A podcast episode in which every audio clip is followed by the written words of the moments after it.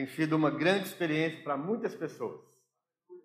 Falar sobre gratidão, falar sobre essa murmuração. Murmuração é algo que faz parte da nossa cultura, faz parte da cultura do Brasil, principalmente, a murmuração. Nós murmuramos por tudo, nós reclamamos de tudo. Durante esse, essa semana, algumas pessoas estão mandando, estão, elas entraram na campanha né, e mandando a, a palavra, murmurei. Alguns estão levando a sério, estão querendo ficar livres da murmuração. Outros estão tão acostumados com a murmuração que nem percebem que estão murmurando. Já viveram e vivem tanto murmurando, tanto reclamando, que eles não sabem o que é murmuração. Murmuração é quando você desagrada daquilo que Deus faz na sua vida. Murmuração é quando você não dá glória a Deus, não adora a Deus, não é grato por tudo aquilo que Deus tem feito. Murmuração é você falar consigo mesmo, demonstrando ingratidão por aquilo que Deus faz, por aquilo que alguém faz por você. A murmuração é, é resmungar, reclamar. E muitas pessoas murmuram, reclamam com a boca fechada.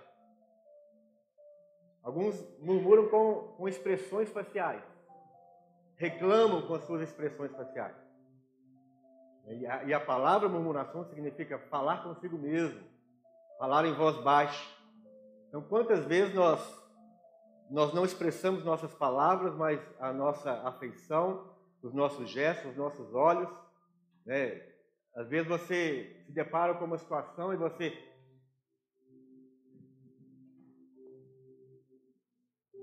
Murmurou. Já murmurou. Alguma coisa que não te agradou, alguma coisa que você não concordou. Diferente de você não compactuar com coisas erradas, com coisas ruins. E muitas vezes nós precisamos falar de algumas coisas ruins que acontecem, de algum erro, de alguma injustiça. Falar em relação a essas coisas não é murmuração. Mas a murmuração é aquele sentimento dentro de nós de descontentamento, de desacordo. E, e quando nos desagrada, nós temos nossos próprios gestos. Nós torcemos o nariz, nós viramos os olhos, nós meneamos a cabeça, nós suspiramos.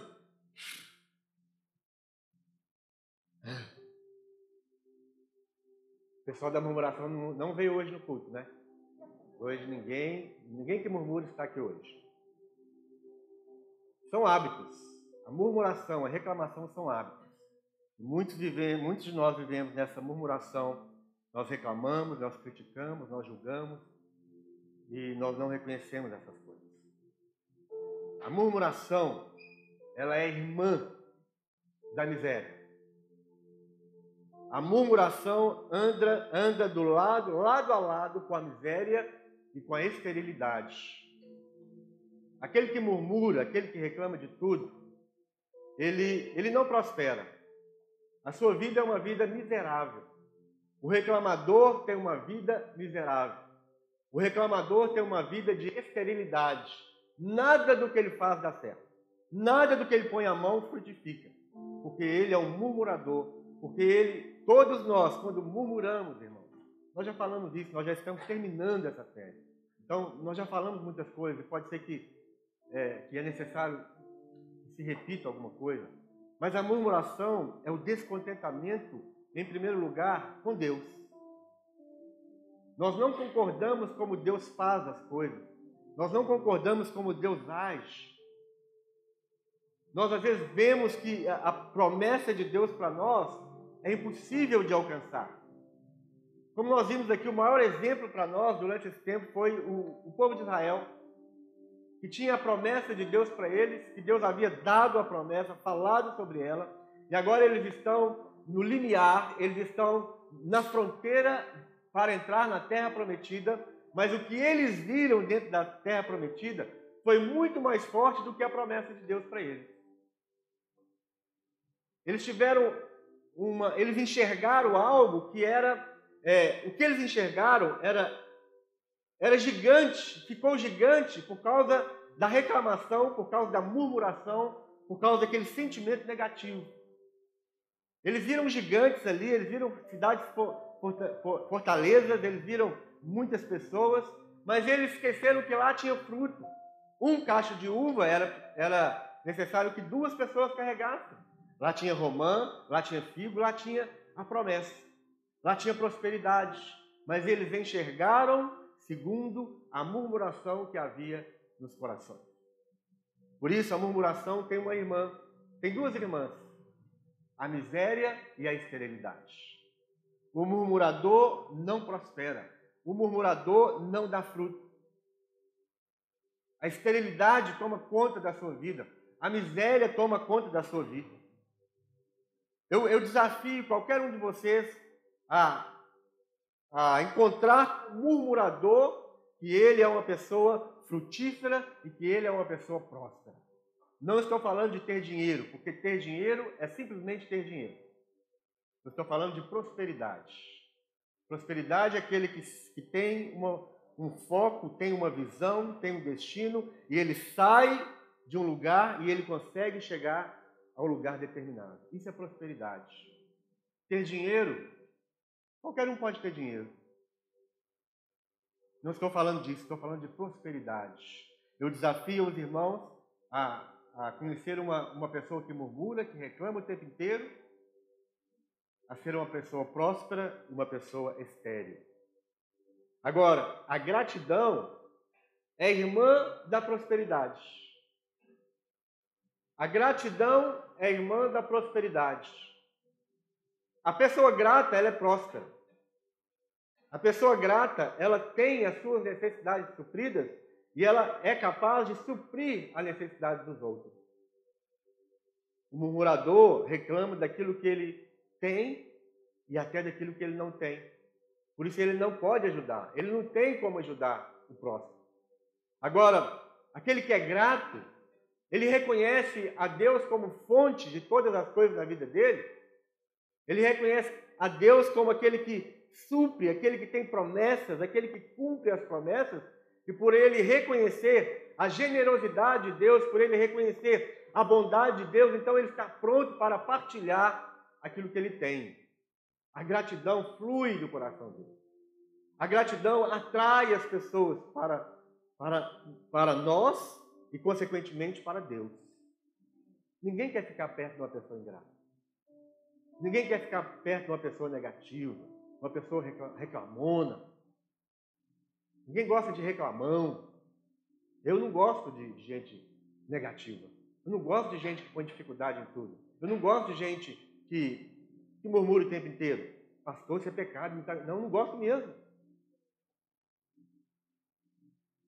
Isso traz ira, isso traz indignação. Foi assim com Moisés, nós estamos lendo exatamente isso. Deus se irava com a murmuração daquele povo. A sentença de Deus de morte veio sobre a vida daquele povo. A murmuração é um pecado que traz morte, é um pecado para a morte. Deus sentenciou com sentença de morte aqueles que murmuravam, aqueles que desagradavam a Deus, aqueles que acusavam a Deus. Eu quero ler o mesmo texto que nós lemos na quarta-feira, capítulo 11 de Números. Números, capítulo 11.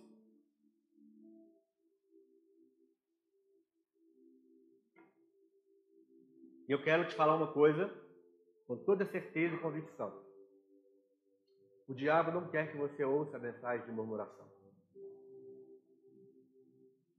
Provavelmente nós, nós não temos 15 pessoas hoje online. Quanto? 22, desculpa, 22. Nós temos 22 pessoas online e nós não temos aqui. Vou chutar. Nós não temos sentado aqui 90 pessoas. Vocês já contaram? Quantas pessoas? 80. O diabo não quer que você ouça essa mensagem. O diabo quer te prender na murmuração, na reclamação. Ele quer te prender. Porque te prendendo na reclamação, na murmuração, ele vai te fazer miserável, vai te fazer é, estéreo. Ele vai te fazer pobre, pobre de espírito, no sentido negativo, não no sentido que Jesus falou. Ele vai te fazer escravo. Ele não quer que nós ouçamos. Ele quer que manter cada um de nós nessa cultura da murmuração, nessa cultura da ingratidão. Irmãos, nós não temos ideia como, como a nossa comunidade pode ser transformada quando nós alcançarmos uma vida de gratidão a Deus. Porque as pessoas lá fora, elas não, não sabem como sair dessa murmuração, dessa reclamação. Eles reclamam de tudo. E a igreja também está no mesmo, no, na mesma esteira, reclamando de tudo. Reclama de tudo, de tudo. As pessoas lá fora reclamam de tudo, mas nós aqui dentro que temos uma experiência com o Senhor da glória, com o Senhor da prosperidade, com o Senhor da alegria, com o Senhor da vida, nós acabamos de cantar: Tua alegria é a minha força. O murmurador não tem alegria. O reclamador, ele vive cheio de doenças crônicas. O murmurador, ele sempre tem doenças crônicas. Ele, ele sofre com doenças que ele, que ele nem sabe. Ele, ele vai ao médico, o médico vira do avesso e, e fala: Não estou achando nada. Nós temos aqui do, duas pessoas quase já formando pra, na medicina. É verdade ou mentira isso? Pessoas com dores, principalmente dores no estômago, dores nas costas, dores de cabeça, que elas não sabem o motivo. O médico já fez tudo quanto é exame, e elas têm essas dores crônicas, procuram as clínicas de dor, e nada resolve. Isso é por causa da murmuração, meu irmão, leva isso a sério. É por causa da murmuração, por causa da ingratidão. Então o diabo quer te manter preso, ele não quer que você ouça a mensagem. Não quer. Então, que Deus tenha misericórdia de nós. Para que essa mensagem, essa série de mensagens possa ecoar e que você possa ouvir muitas e muitas vezes, até que aquilo entre no seu coração e transforme a sua vida. E que você seja canal de transformação Igreja Lagoinha do Planalto, lugar de restauração. Que você seja é, exemplo, que você seja canal, instrumento de restauração para essas pessoas que não sabem fazer nada diferente a não ser reclamar de tudo. Reclamar da vida. Reclama do marido, reclama da esposa, reclama do trabalho, reclama dos filhos, reclama do cachorro, reclama do governo, reclama da cidade, reclama do Uber, reclama do metrô, reclama do seu carro, reclama de tudo.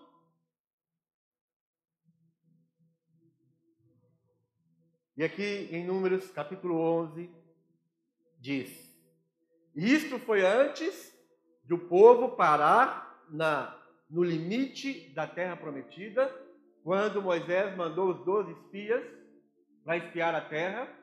Eles trouxeram o fruto da terra prometida, mas dez deles, dez deles tiveram reclamação, dez deles murmuraram, dez deles enxergaram de uma forma diferente. Somente dois tinham uma boa visão, uma real visão da promessa. E no momento que eles estavam relatando as impossibilidades, no momento que eles estavam relatando o tamanho dos gigantes, a quantidade das fortalezas, das cidades fortificadas que os impediriam de possuir a terra, eles estavam enxergando que eles seriam comidos pelos gigantes que habitavam na terra. Dois deles falavam: Eia, subamos, porque certamente nós possuiremos a terra, possuiremos a terra. Certamente o Senhor nos dará a promessa. Então, irmãos, nem sempre nós, nem sempre a maioria está com a razão. E olha, ultimamente, a maioria não está com a razão. Nós estamos caminhando para um momento em que a maioria está decidindo em viver o erro, em viver no engano. É a maioria. Então, quando você pensa que você deve pautar a sua vida, tomar as suas decisões, você deve agir segundo a maioria, você está entrando no engano. Nem sempre a maioria está com a razão. A maioria aqui no deserto murmurou, desconfiou de Deus, atacou a Deus.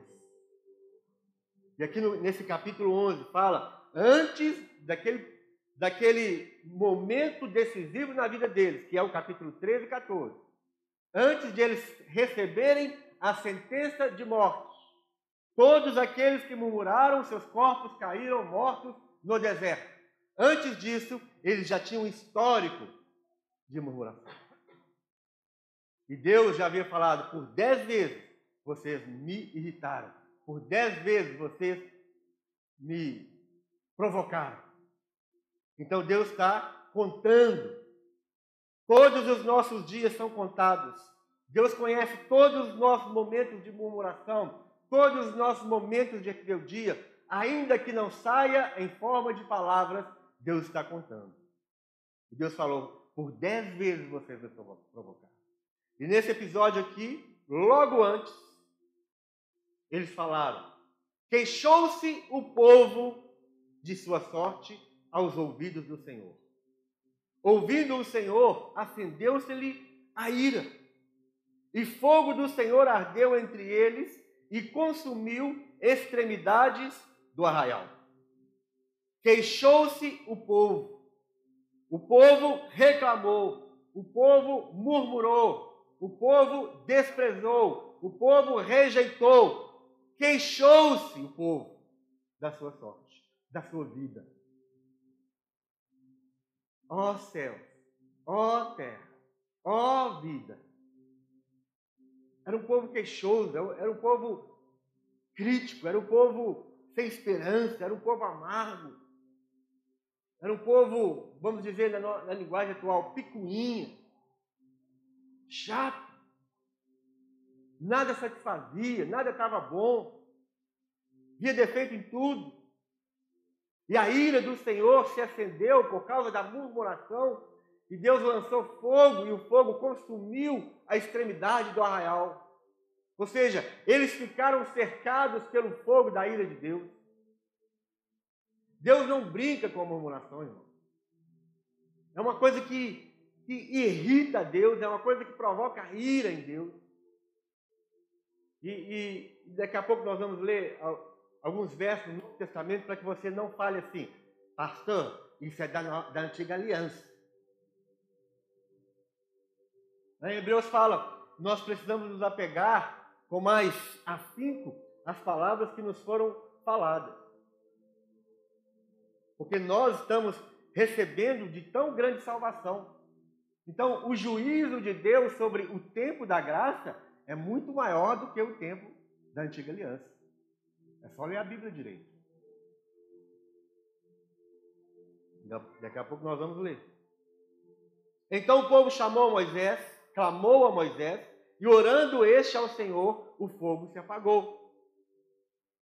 Pelo que chamou aquele lugar Taberá, porque o fogo do Senhor se acendera entre eles. A hora que a coisa aperta, eles procuram o pastor.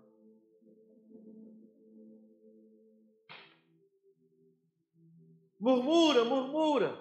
Joga, quer até jogar lá no, no capítulo 14. Eles pegaram em pedras para poder atacar Josué e Caleb. Eles queriam trocar Moisés. Eles queriam tirar Moisés da, da cena. Vamos levantar outro capitão para que ele nos leve de volta até ao Egito. Está lá no capítulo 14, nós lemos isso. Mas quando a coisa aperta, eles clamam a Moisés, eles chamam Moisés. E Moisés, como era, a Bíblia fala que ele era o homem mais manso da terra, ele intercede pelo povo. E, Deus, ele apaga o fogo. Verso 4 fala: E o populacho que estava no meio deles esse populacho aqui pode ser tra traduzido por um pequeno povo, um pequeno povo que estava no meio deles, e esse povo estava cheio de reclamação, de murmuração e de insatisfação. Então, esse pequeno povo, esse populacho que estava no meio deles, veio a ter grande desejo das comidas dos egípcios. Um pequeno povo começa a murmuração, a reclamação, o descontentamento começa com um pequeno povo. Basta um murmurador no meio de uma congregação que de repente aquilo já está consumindo todas as pessoas. O murmurador precisa ser tirado do meio do povo. O murmurador precisa ser liberto, precisa ser salvo. Porque basta um, basta um com uma reclamação, de repente todo o povo já está reclamando. Eu não sei se seus olhos estiveram abertos durante esse tempo que nós estamos falando sobre isso. Mas é muito, é muito nítido isso. Vocês ficar perto de pessoas que têm as críticas. E eles, eles lançam uma criticazinha. Ah, você viu hoje lá o irmão do teclado? Não, o que tem o irmão do teclado? Ah, o irmão do teclado parecia que ele não estava bem. É? É, você não viu não? Como é que ele estava tocando? É, é, é. Será que ele brigou com a esposa dele? Ah, só pode ser. O pau quebrou dentro de casa, tá vendo? Ela nem veio no culto hoje, só veio ele. Ah, alguma coisa está acontecendo ali.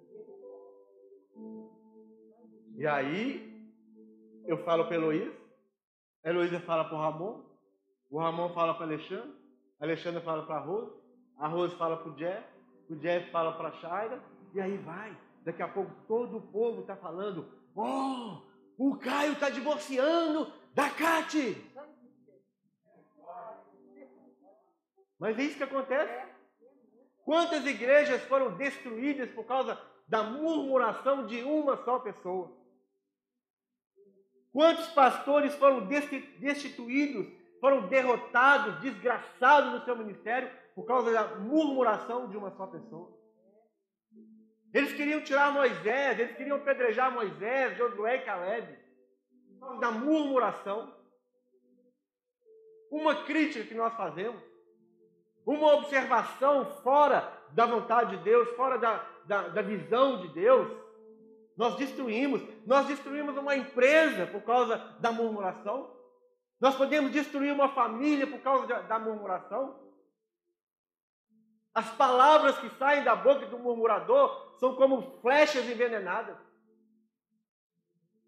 Você acha que a sua palavra que você lança assim, é, acha que aquilo não tem efeito, que aquilo não vai alcançar nada na vida de alguém? Vai sim, meu irmão. As nossas palavras elas podem estar carregadas de bênção, mas as nossas palavras podem estar carregadas de veneno mortal do diabo. Então, um, um populachozinho, um, um, um grupozinho que estava no meio deles, eles falaram assim: ai, que vontade de comer carne. Ah, que vontade das comidas. Ai, que vontade de comer as comidas do Egito. E aí, pelo que os filhos de Israel tornaram a chorar e também disseram: quem nos dará a carne a comer? Está vendo como é, como é que já foi espalhando? Um populacho fala: Oh, que vontade de comer as carnes, ah, as comidas do Egito, dos egípcios. Agora, de repente, o povo, o povo começa a chorar. Israel tornaram a chorar e também disseram: Quem nos dará carne a comer? Lembramos-nos dos peixes que no Egito comíamos de graça, dos pepinos, dos melões, dos alhos silvestres, das cebolas e dos alhos. Ao verso 6. Agora, porém, seca-se a nossa alma e nenhuma coisa vemos senão este maná. Olha que maldade no coração. Olha que, olha que engano no coração desse povo. O maná era a provisão de Deus diariamente para aquele povo. O maná era a expressão da vontade de Deus, era a expressão das bênçãos de Deus. O maná. O maná simbolizava a dependência que aquele povo deveria ter de Deus. Deus dava o maná diariamente exatamente para que eles aprendessem a depender de Deus. E agora eles estão rejeitando o maná. Ou seja, eles estão rejeitando as promessas de Deus. Eles estão rejeitando as bênçãos de Deus. Eles estão rejeitando a dependência de Deus. Nós não queremos mais esse maná. A nossa alma já está cheia desse maná. Nós já estamos cansados desse maná. A nossa alma está secando porque nós só comemos maná. Entra dentro do verso, meu irmão. Entra dentro do verso. Leia este verso com o seu coração. Olha, olha, entenda o que eles estão falando. Eles estão falando, nossa alma não aguenta mais esse, esse, essas bênçãos de Deus, essa provisão de Deus, essa promessa de Deus. A nossa alma não aguenta mais depender de Deus em forma de maná. O maná é um símbolo da vontade, da expressão, da bondade de Deus, das bênçãos de Deus. E eles falam: não, nós não queremos mais o maná, queremos outra coisa. Desprezando o maná, cuspindo no maná, rejeitando o maná. Quando nós rejeitamos o maná de Deus, nós perdemos a visão espiritual. A visão, o maná é a expressão da visão de Deus, da vontade de Deus no coração do homem. E quando nós falamos, nós não queremos o maná, nossa alma está cansada do maná, nós estamos perdendo a visão espiritual em nossas vidas. E nós estamos andando pela vista. Nós enxergamos com os olhos carnais, nós enxergamos com os olhos naturais, e tudo aquilo que nós enxergamos com os olhos carnais se torna desprezível. Se você enxerga o seu marido com seus olhos carnais, você vai comer, começar a ver os defeitos dele. Quando ele casou, ele era Agora, se você começar a olhar com os olhos carnais e perder a visão espiritual, você fala: olha lá, o sujeito. Olha o, o tamanho do airbag dele. Não quero mais. Cansei desse maná. E assim vai, meus irmãos. Contudo, na nossa vida é assim. Se você enxerga com, a, com, com, a, a, com as vistas, naturalmente, tudo fica ruim, tudo desagrada você não concorda com nada. A sua igreja, que era uma igreja maravilhosa, você começa a enxergar com os olhos carnais, e você começa a achar defeito nisso, defeito naquilo, defeito nele, defeito nela, defeito em tudo, tudo, tudo. Você vai falar: não aguento mais esse maná, vou procurar outro lugar, outra coisa. E aí nós vamos trocando as coisas, nós vamos trocando o maná de Deus pela carne, pelos alhos do Egito, pelos pepinos do Egito, pelas, pelos peixes do Egito. Você enxerga com os olhos e você não tem visão espiritual, você começa a trocar. Troca. Aí você troca a mulher, aí você troca o marido, aí você troca o emprego, aí você troca a escola, aí você troca a igreja, e você vai trocando vai trocando, porque o maná de Deus não mais te satisfaz. E a vida do homem, ela passa a ser uma vida cheia de insatisfação. Nada satisfaz. Ah, Senhor, eu sei que esse maná eu não quero mais, eu quero outra coisa. E ele fala, verso 7, era o maná como semente de coentro e a sua aparência semelhante à de bidélio. Espalhava-se o povo e o colhia em moinhos, e moía, ou num, ou num grau, ou pisava. E em panelas o cozia, e dele fazia bolos, e o seu sabor era como o de bolos amassados com azeite. Quando de noite descia o orvalho sobre o arraial, sobre este também caía o maná. O maná caía do céu. Ele caía do céu. Ele nem brotava da terra para que realmente fosse algo de Deus, para que realmente fosse algo vindo totalmente das mãos do Todo-Poderoso. Caía do céu. A bênção caía do céu a provisão caía do céu, não se plantava, nem eles não tiveram trabalho nem de plantar. Mas eles não queriam, eles não queriam depender de Deus, eles não queriam viver das bênçãos de Deus, eles não queriam viver da provisão de Deus. Verso 10. Então Moisés ouviu chorar o povo por famílias. Está vendo como que a família já, as famílias já estavam completamente contaminadas? cada um à porta de sua tenda. E a ira do Senhor grandemente se acendeu e pareceu mal aos olhos de Moisés.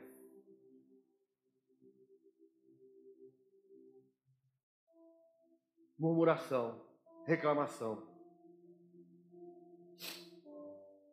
Esse aqui é um exemplo.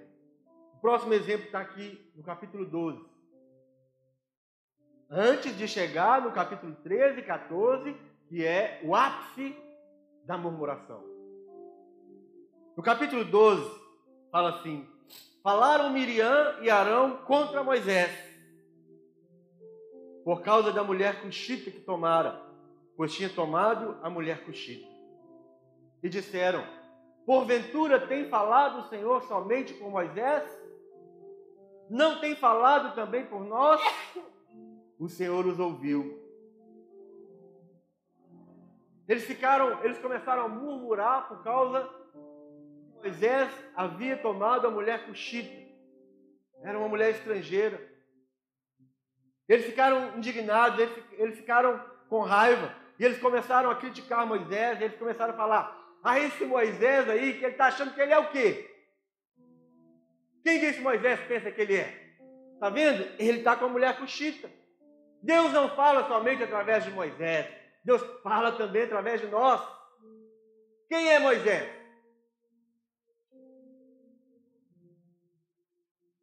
E aí, Moisés fala com Deus, Deus fala com Moisés. Logo, verso 4, logo o Senhor disse a Moisés e a Arão e a Miriam: Vós três saí à tenda da congregação. E saíram eles três. Então o Senhor desceu na coluna de nuvem e se pôs à porta da tenda. Depois chamou Arão e a Miriam e eles se apresentaram. Então disse: Ouvi agora as minhas palavras. Se entre vós há profeta, eu, o Senhor, em visão a ele me faço conhecer, ou falo com ele em sonhos. Não é assim como eu servo Moisés, que é fiel em toda a minha casa? boca a boca falo com ele, e claramente, e não por enigmas, pois ele vê a forma do Senhor, como, pois, não temestes falar contra o meu servo, contra Moisés? E a ira do Senhor contra ele se acendeu e retirou-se. A nuvem afastou-se de sobre a tenda, e eis que Miriam achou-se leprosa, branca como a neve, e olhou Arão para Miriam, e eis que estava leprosa causa da murmuração, por causa da reclamação, por causa da crítica, por causa do julgamento. Eles estavam colocando Moisés em julgamento, eles estavam criticando Moisés, eles estavam desprezando aquele que Deus, não Moisés, o homem Moisés, mas Moisés era a representação também da vontade de Deus para eles. Assim como o maná, Moisés era uma representação do cuidado de Deus, da direção de Deus, da vontade de Deus. Então, irmãos, ponha isso em seu coração. A murmuração,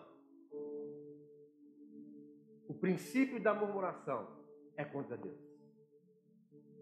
Todas as vezes que nós murmuramos, nós murmuramos contra Deus.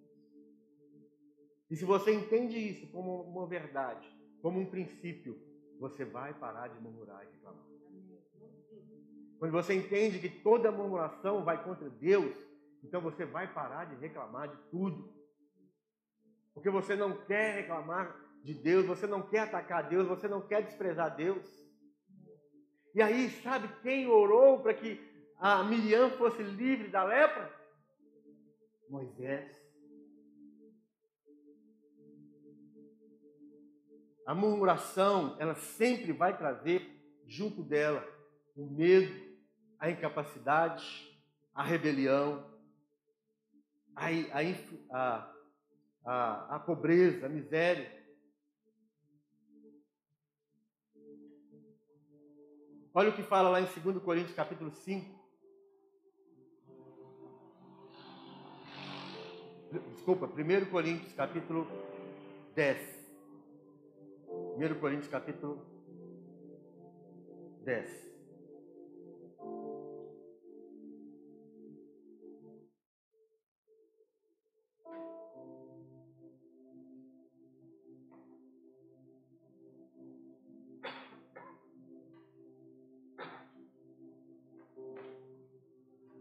Ora, irmãos, não quero que ignoreis que nossos pais estiveram todos sob a nuvem e todos passaram pelo mar, tendo sido todos batizados assim na nuvem como no mar, com respeito a Moisés. Todos eles comeram de um só manjar espiritual e beberam da mesma fonte espiritual, porque bebiam de uma pedra espiritual que os seguia, e a pedra era Cristo. Esse acontecimento real que nós acabamos de ler aqui, que nós chamamos de velha aliança, que muitas vezes nós entendemos que a, até a história perdeu o seu efeito, o seu valor. Não, meu irmão. Isso tem um sentido espiritual. Você precisa ler isso com visão espiritual. O apóstolo Paulo está falando, eles, eles comeram de um só manjar espiritual. Aquele maná não era simplesmente sementinhas que caíam do céu e eles amassavam e faziam bolo. Mas aqui o apóstolo Paulo está chamando de manjar espiritual. Todos eles comeram do mesmo manjar espiritual. Todos eles beberam da mesma fonte espiritual. Porque bebiam de uma pedra espiritual que os seguia. E a pedra era Cristo. Ou seja, o Redentor, o Messias, o dono da promessa, ele estava, desde a antiguidade, ele já estava presente no meio daquele povo. Não é uma historiazinha que já ficou ultrapassada, não. Verso 5. Entretanto, Deus não se agradou da maioria deles, razão porque ficaram prostrados no deserto. Ora, essas coisas se tornaram exemplo para nós. Essa historiazinha que ficou lá no passado, lá da velha aliança, que nós achamos que essa historiazinha, junto com todos os ordenamentos, e, e os mandamentos já não tem mais valor, essa historiazinha ficaram, ela, ela serve para nós de exemplo. Todas essas coisas se tornaram exemplos para nós. Ou seja, a murmuração do povo de Israel é exemplo para nós. O desprezo pelo maná de Deus, pelas bênçãos de Deus, é exemplo para nós. A sentença de morte que eles receberam é exemplo para nós. A fim de que não, veja bem, a fim de que não cobicemos as coisas más, como eles cobiçaram. Não vos, não vos façais, pois, idólatras como alguns deles, porque está escrito: o povo assentou-se para comer e beber, e levantou-se para divertir-se.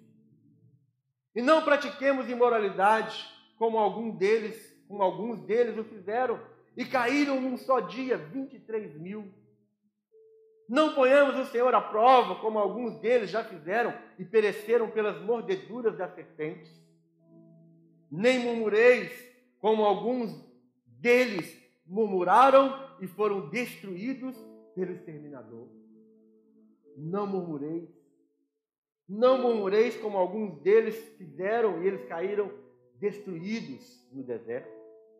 Essas coisas lhes sobrevieram como exemplos e foram escritas para advertência nossa, de nós outros, sobre quem os fins dos séculos têm chegado. Tudo o que aconteceu com aquele povo. Tudo que nós lemos esses dias, tudo que nós ouvimos e aprendemos esses dias, servem de exemplos para cada um de nós, porque o fim dos séculos é chegar. Nós estamos caminhando para o fim o fim da história da humanidade. Quer você que creia ou não, ou quer você queira ou não, nós estamos caminhando para o fim da história do homem. A história do universo. E a palavra nos fala que caminhando para o final de todas as coisas, uma característica dos homens dos últimos dias seria o quê? Ingratidão. Os homens seriam ingratos irreconciliáveis, amantes de si mesmo, desobediente aos pais e mães. São características dos homens dos últimos dias. E o apóstolo Paulo fala: não, que isso sirva, sirva de exemplo para vocês. Aquele, pois, que pensa estar em pé, veja que não caia. Não vos sobreveio tentação que não fosse humana, mas Deus é fiel e não permitirá que sejais tentados além das vossas forças. Pelo contrário, juntamente com a tentação, vos proverá livramento, de sorte que a possais suportar. suportar. Tudo isso que nós vamos enfrentar daqui para frente, irmãos. Todas as tentações, todas as provocações, todas as perseguições, nada disso vai ser maior do que o poder de Deus em nossas vidas. Começa a praticar hoje, não deixa chegar no, no momento, nos 45 finais do segundo tempo. Não, meu irmão, começa a praticar agora. Porque ninguém sabe quanta força nós teremos, porque à medida que nós vamos nos entregando à murmuração, à reclamação, a tudo isso, é à medida que a morte, que, que a, a miséria, que a doença vai tomando posse de nós, é à medida que o nosso coração vai endurecendo. 2 Coríntios capítulo 5. 2 Coríntios capítulo 5, verso 6. Temos, portanto, sempre bom ânimo, sabendo que enquanto no corpo estamos ausentes do Senhor, visto que andamos por fé e não pelo que vemos. O apóstolo está falando que ele, ele, ele fala dele, ele fala para nós. Nós precisamos sempre ter bom ânimo, enxergar pela visão de Deus. O que traz bom ânimo para nós, o que traz é, esperança para nós, o que traz é, amadurecimento, o que traz é, a vontade de prosseguir, a vontade de crescer, a vontade de, de amadurecer, é a visão de Deus em nós. Ele falou: Nós não andamos por vista, nós andamos pela fé. E andar pela fé significa nós andamos na visão de Deus, na visão espiritual que Deus tem colocado diante de nós. Aquele que anda por vista, ele sempre vai ser é, enganado por aquilo que ele vê. Ah, mas você olha por alguma, Deus te promete alguma coisa e quando você olha, exatamente como os filhos de Israel, você olha e você vê, é impossível. É impossível meu marido ser salvo. É impossível meu marido andar com Deus. É impossível meu marido voltar para casa. É impossível a minha mulher andar com Deus. É, é impossível a minha mulher ser uma mulher de Deus. É impossível. Você olha pela vista. Você olha pela visão natural. Mas existe uma visão espiritual, uma visão celestial que fala: eia, subamos e possuamos a terra. Se o Senhor se agradar de nós, Ele vai nos fazer vencer os nossos inimigos. Visão espiritual. É a visão e não a vista que vai determinar o seu destino. É a visão de Deus e não a vista dos seus olhos. O que você está enxergando com seus olhos naturais? Quais são as, as impossibilidades? Quais são os cativeiros? É a visão e não a, é a visão e não a vista que vai determinar o seu destino. Existem pessoas que têm vista, mas não têm visão. Eles enxergam os diáconos com vista. O diácono não cumprimenta a gente. Os diáconos não são educados. Os diáconos não são amáveis. Eu vou procurar outra igreja. Você está olhando com vista, olha com visão. Olha com visão e você vai enxergar o amor de Deus na vida, na vida deles. Você vai enxergar a disposição de servir. Olha com, vi, olha com visão. A vista é muitas vezes a pior inimiga da visão. Os seus olhos carnais, os seus olhos naturais, muitas vezes é o, são os piores. Os seus olhos são os piores inimigos da visão celestial, da visão de Deus. Irmãos, algumas pessoas aqui nesta igreja que nós enxergávamos, enxergávamos como com as nossas vistas humanas, nós pensávamos, só misericórdia de Deus não vai dar em nada.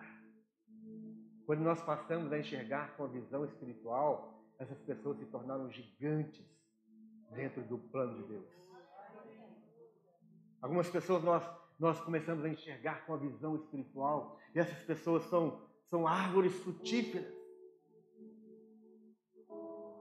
E se você começar também a enxergar os seus irmãos se você começar a enxergar o seu pastor, o seu líder de célula, começar a enxergar na visão celestial, na visão espiritual, você vai entender de uma outra forma.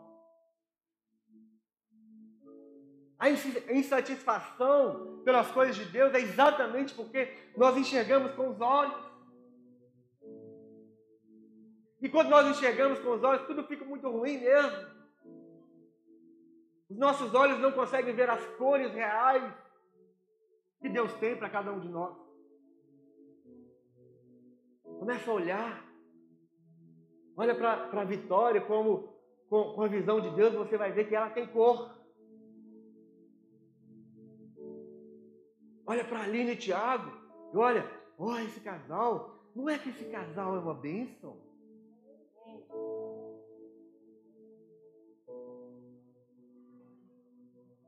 Aí a igreja fica mais gostosa a comunhão dos irmãos fica melhor. E participar de uma célula é muito mais agradável, porque você vê com a visão celestial e tu, tudo fica mais bonito, tudo fica mais colorido, porque é o plano e é a vontade de Deus para nós. O povo de Israel. Então, a vista é muitas vezes a pior inimiga da visão. Não podemos ser guiados pela vista, mas sim pela visão. O povo de Israel tinha a terra prometida à sua frente, mas sua vista, a vista deles, os deixaram do lado de fora. Eles enxergaram pela visão natural. E por causa da falta de visão espiritual, eles não entraram na terra. Como você está enxergando aquilo que Deus tem te colocado em suas mãos? Andar por vista é olharmos apenas aquilo que é palpável, o que é limitado às circunstâncias. Nossa vista nos mostra apenas o que temos em nossas mãos e nada mais do que isso. Imagina Jesus olhando os cinco pães e dois peixinhos com seus olhos naturais. Porque os discípulos haviam olhado dessa forma. Eles chegaram para Jesus e falaram: Jesus, né, nós temos aqui simplesmente cinco pães e dois peixes, mas o que é isto para tanta gente? Não foi isso que eles falaram? O que é isto para tanta gente? Jesus não. Jesus enxerga com a visão espiritual. Ele pega cinco pães e dois peixes e fala assim: Senhor, graças te dou. E aquilo começa a multiplicar. Quando você enxerga pela visão de Deus, as coisas são frutíferas nas suas mãos. Você prospera, as coisas dão certo, seu casamento fica mais gostoso, a sua mulher fica mais bonita, o seu marido fica mais bonito. Você olha para ela e fala: Olha que linda, é a mesma de, de 32 anos atrás. Aliás, nada disso, não é a mesma. Ela está muito melhor, muito mais bonita. Essa carequinha aí é só mais um charme. Essa barriguinha aí é só para pôr minha cabeça para descansar mais, mais gostoso. Olha com visão. Tudo vai ser benefício. A barriga vai ser benefício, a careca vai ser benefício. Tudo vai ser benefício, não. Você vai trocar a sua, a sua de 40 por duas de 20? Você vai trocar o seu de 50 por dois de 25? Não. Se você enxergar com a visão celestial, meu irmão, vai ficar melhor e melhor e melhor o seu casamento. Aleluia. Amém.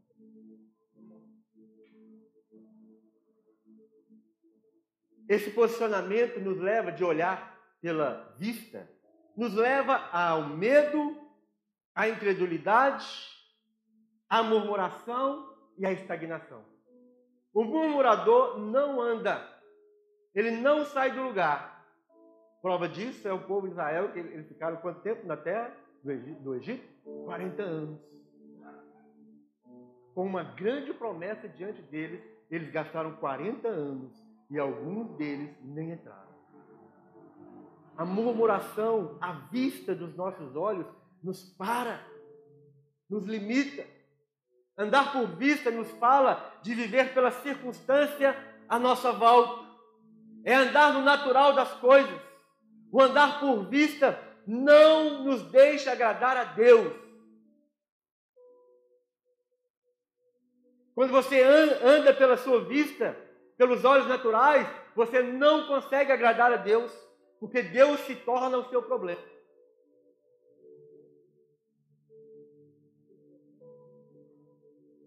Aquele que anda por vista, tudo é o seu problema. Deus é o problema, a igreja é o problema, o trabalho é o problema, os filhos são o problema, tudo é problema para você. Você não consegue agradar a Deus.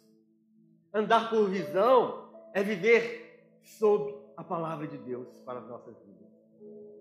É o que, a visão é o que determina o nosso destino. A visão nos permite crer nas promessas de Deus e olhar seu propósito acontecendo.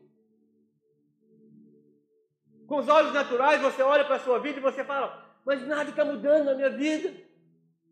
Não adianta orar, não adianta jejuar, não adianta ir para a igreja, não adianta servir o Senhor, não adianta nada, porque nada está acontecendo, nada mudou até agora. Mas quando você olha pela visão, você começa a enxergar o propósito de Deus e você vê que você está dando passos, que você está sendo transformado, que a mudança realmente está acontecendo na sua vida. Você começa a enxergar o propósito. O exemplo da rocha. Talvez você já tenha ouvido a rocha. Tinha um, um homem tirando pedra. Ele trabalhava numa pedreira e ele tirou uma, uma, uma grande pedra e ele precisava esmiuçar aquela pedra, precisava quebrar aquela pedra mesmo. Ele começou a dar as marretadas. Ele ia dando as marretadas naquela rocha. E dando a marretada naquela rocha. E depois de muitas marretadas, ele pensou: não adianta, eu vou parar. Nada está acontecendo. Nada está mudando. E ele sentiu uma voz: dá mais uma. Talvez ele já tinha dado 999. Mas aquela rocha só ia começar a se quebrar com mil. Ele ouviu a voz falando para ele: dá mais uma.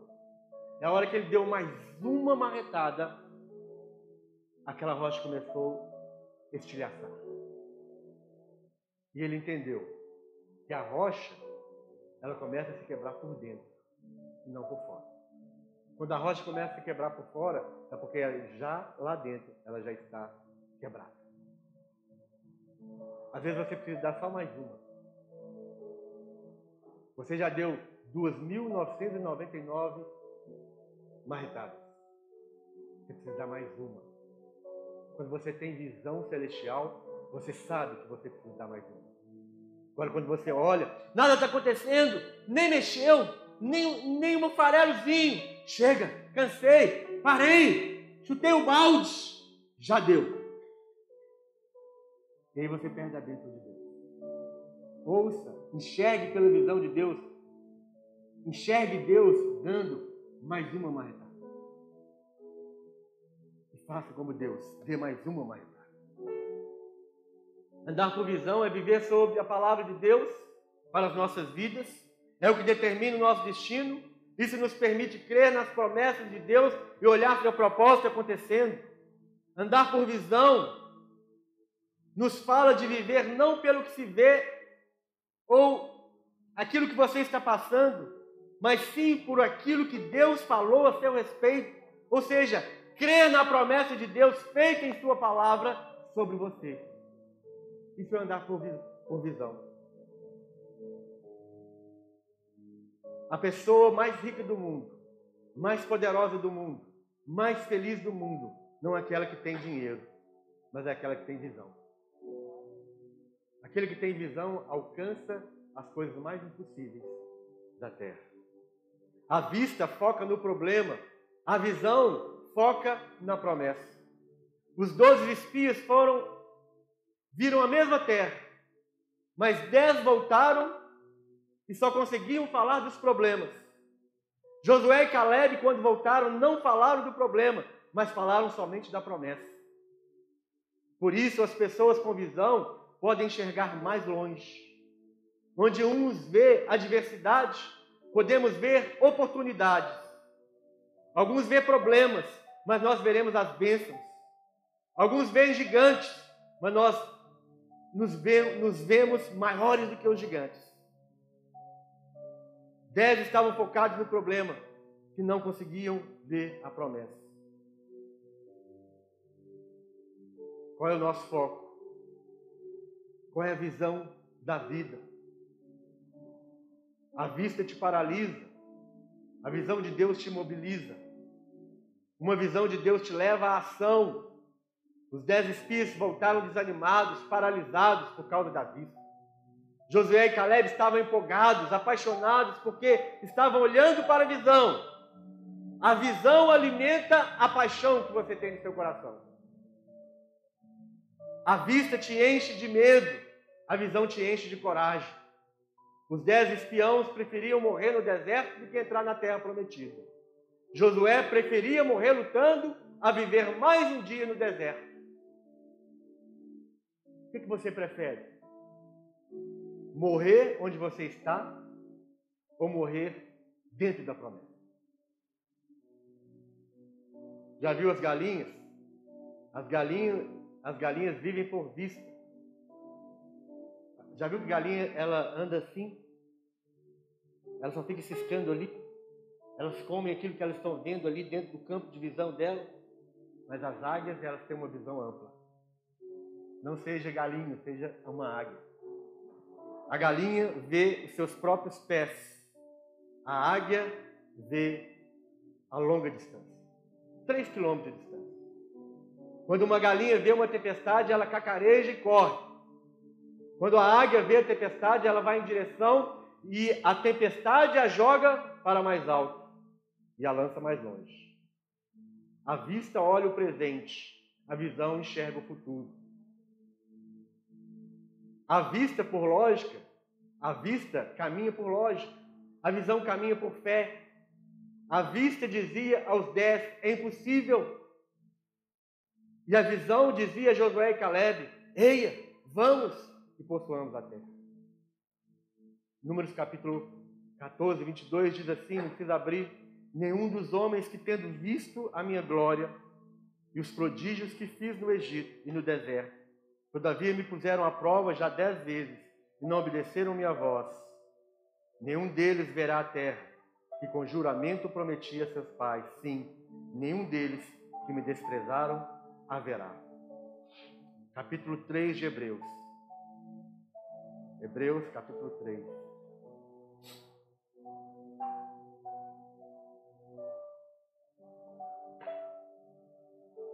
Dá uma cutucadinha pro seu irmão aí do lado e fala: Acorda, meu irmão. Vai ficar de fora da terra prometida se você dormir. Nós já estamos entrando na terra prometida. Não é hora de dormir. Se você dormir, você vai ficar de fora. Quando você acordar, você fala: Oh, oh. Todo mundo foi, eu fiquei. Oh, tarde demais. Por isso, capítulo 3 de Hebreus, por isso, santos irmãos, que participais da vocação celestial, considerai atentamente o apóstolo e sumo sacerdote da nossa confissão, Jesus, o qual é fiel àquele que o constituiu, como também o era Moisés, em toda a casa de Deus. Jesus, todavia, tem sido considerado digno de tanto maior glória do que Moisés. Quanto maior honra do que a casa tem aquele que a estabeleceu. Pois toda casa é estabelecida por alguém, mas aquele que estabeleceu todas as coisas é Deus. E Moisés era fiel em toda a casa de Deus como servo para testemunho das coisas que haviam de ser anunciadas. Cristo, porém, como filho em sua casa, a qual casa somos nós, se guardarmos firmes até o fim a ousadia e a exultação da esperança. Assim, pois, como diz o Espírito, hoje, se ouvirdes a sua voz, não endureçais o vosso coração, como foi na provocação no dia da tentação no deserto. Onde vossos pais me tentaram, pondo-me à prova, e viram as minhas obras por 40 anos. Por isso me indignei contra essa geração e disse: Estes, estes sempre erram no coração, eles também não conheceram os meus caminhos. Assim jurei na minha ira: não entrarão no meu descanso. Tendo, tende cuidado, irmãos, jamais, tende cuidado, irmãos, jamais aconteça haver em qualquer um de vós, qualquer um de vós,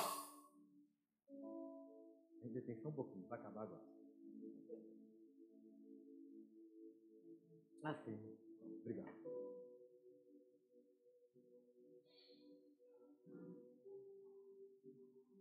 Tente cuidado, irmãos, jamais aconteça haver em qualquer um de vós perverso coração de credulidade, que vos afaste do Deus vivo.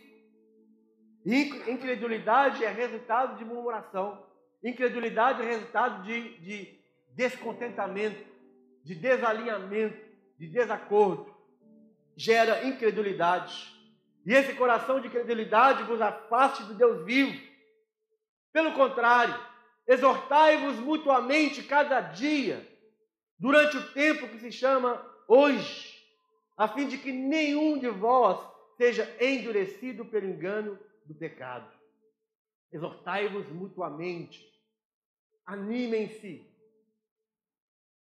anime o outro. Está chegando o casamento do Jeff e da, da Rose.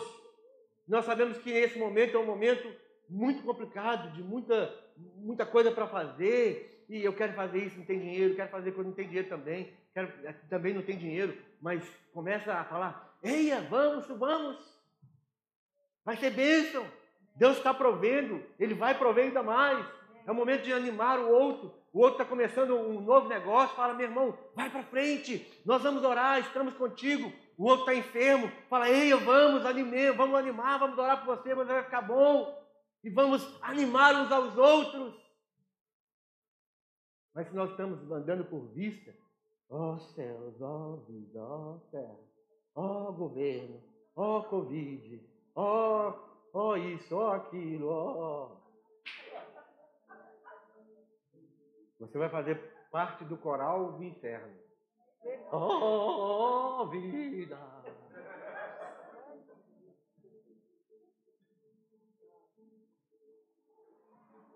Onde que eu estou? verso 14.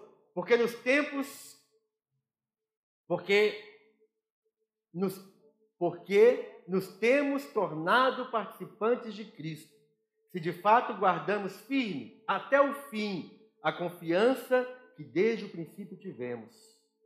enquanto se diz: Hoje, se ouvides a sua voz, não endureçais o vosso coração como foi na provocação. Ora, quais os que, tendo ouvido, se rebelaram? Não foram de fato todos os que saíram do Egito por intermédio de Moisés? E contra quem se indignou por 40 anos? Não foi contra os que pecaram, cujos cadáveres caíram no deserto? E contra quem jurou que não entrariam no seu descanso, senão contra os que foram desobedientes? Vemos, pois, que não puderam entrar por causa da incredulidade. Temamos, por, tenhamos, temamos, portanto, capítulo 4, que, sendo-nos deixada a promessa de entrar no descanso de Deus, suceda parecer que algum de vós tenha falhado. Porque também a nós foram anunciadas as boas novas, como se deu com eles.